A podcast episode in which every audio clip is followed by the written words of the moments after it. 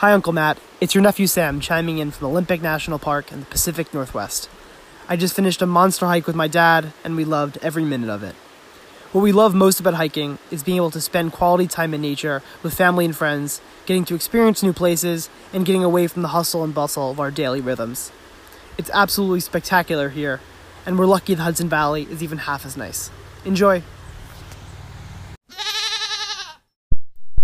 I'm Matt Zucker, and this is City It, learning to live and love life in the Hudson Valley. I'm not sure I ever cared about hiking. The winding hills and trails, the bugs, the boots, the rocks, the effort. I mean, I understood it if you were headed for a great view, say a destination.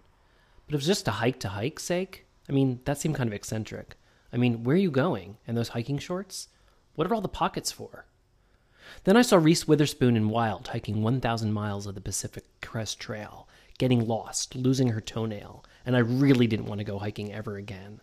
But I also figured it was California. Hike in Massachusetts or New Jersey, and you can't go too far without stumbling across a shopping mall or a Whole Foods. But half my family hikes now, and increasingly, everybody does it more and more.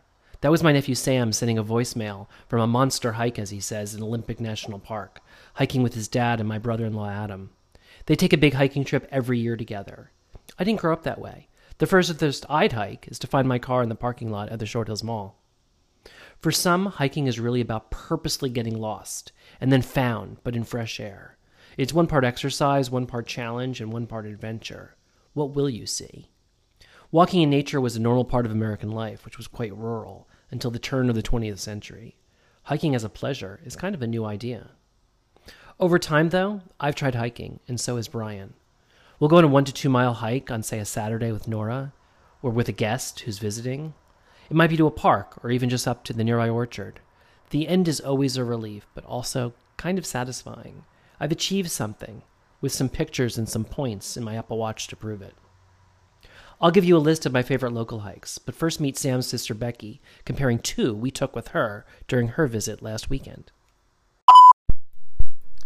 So, Becky, we went on two hikes uh, the last two days. Tell me about Wilcox Park. Hiking in Wilcox Park was pretty cool, and it was nice to be in a place that you two had never been in before. It was pretty heavily wooded, it was well shaded for our sensitive skin. Did you feel like I could keep up? 100%. Once you ignored the gnats, you were on perfect time. And then, okay, compare that to Clermont State Park, which you know is one of my favorites. Totally different. So, Clermont has a whole historic element to it. It wasn't just, you know, walking in the woods. Um, it overlooks the water, you can see the train tracks, and it was more grassy, and there's a field for Nora to run around in, so it's totally different, but both really beautiful and a great time to spend outside. Becky first talked about Wilcox Park, a Dutchess County park in Stanfordville, New York. It's big. A small public beach, a disc golf course, and a lot of hiking trails. The trails are well marked, so even though the map they gave us is terrible, the red and yellow dots on trees were encouraging, and we were out there for a decent two hours. Poets Walk in Red Hook is one of our favorites. Two miles of trails right along the river, just north of the Kingston Rhinecliff Bridge. Poets Walk has great views, paths, woods, and a sky, and a gazebo on a hill. Built on land from the Astor and Delano families, it was created in honor of Washington Irving and other literary figures who reputedly strolled here. Legend even has it that Irving came up with the idea for Rip Van Winkle here, but who knows? Burger Hill in Rhinebeck is a shorter hike and a good one to take non hikers on who can still walk a bit for a good view. We went there on New Year's Day with our friend Liz and the dogs. It's definitely a de- decent incline, but not a far one. In the winter, I hear people use it for sledding. Tivoli Bays in Red Hook and Tivoli near Bard College has a bunch of good trails from 9G to the Hudson River. Brian likes the mix of terrains. You can definitely see a lot of wildlife, and you can get down real close to the river. For birders, there's Buttercup Sanctuary. This is recommended by Glenn Hershon, and this park is run by the Audubon Society. It's in the corner of Dutchess County, just south of Pine Plains on Route 82. There's about six miles of trails, I read. 30 to 50 species of birds can be spotted on a good day. That is now on my list, and I can't tell the difference between one bird and another. Brian will want this on a garden episode, but Innisfree is a great place for a hike. In Millbrook, New York, it's one of the most famous gardens in the world, with influences from Japan and China, on many garden top 10 lists. There's a lake at the center, and what there is is a great walking trail around it that we did one day after bringing lunch to have at their picnic tables. Our favorite, of course, and our go to nearly every weekend is what you've heard on me on previous episodes Clermont State Park. After lunch, overlooking the river with sandwiches from Otto's in Germantown, we'll hike with the dog on one of its many trails. Listen to episode 21 for more on Clermont's colonial history. So, it'd be great if you could upload your hiking pics to our Insta group, City at Life. And for more ideas, there's this website, hikethehudsonvalley.com. After the break, I'll tell you what you need to bring. City people, here's what you need on a hike. First, bug spray. Lyme disease is real and increasingly everywhere. Buy something with 30% DEET protection. More than that doesn't necessarily mean any more protection, just that it stays on longer. Be sure to check yourself after for ticks regardless.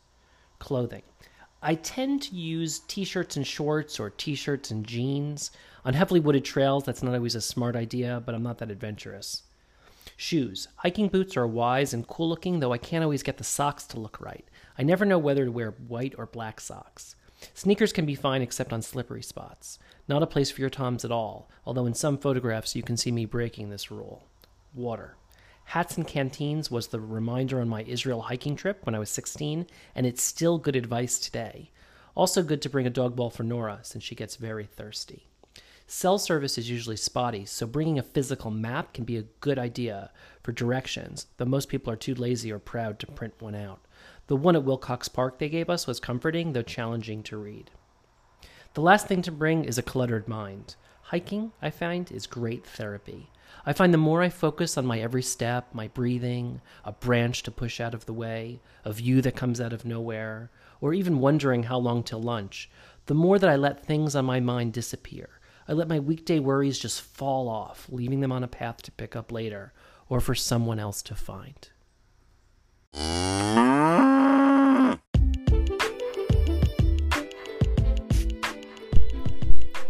On the Zen Hiker blog, I found this quote by British historian G.M. Trevelyan After a day's walk, everything has twice its usual value.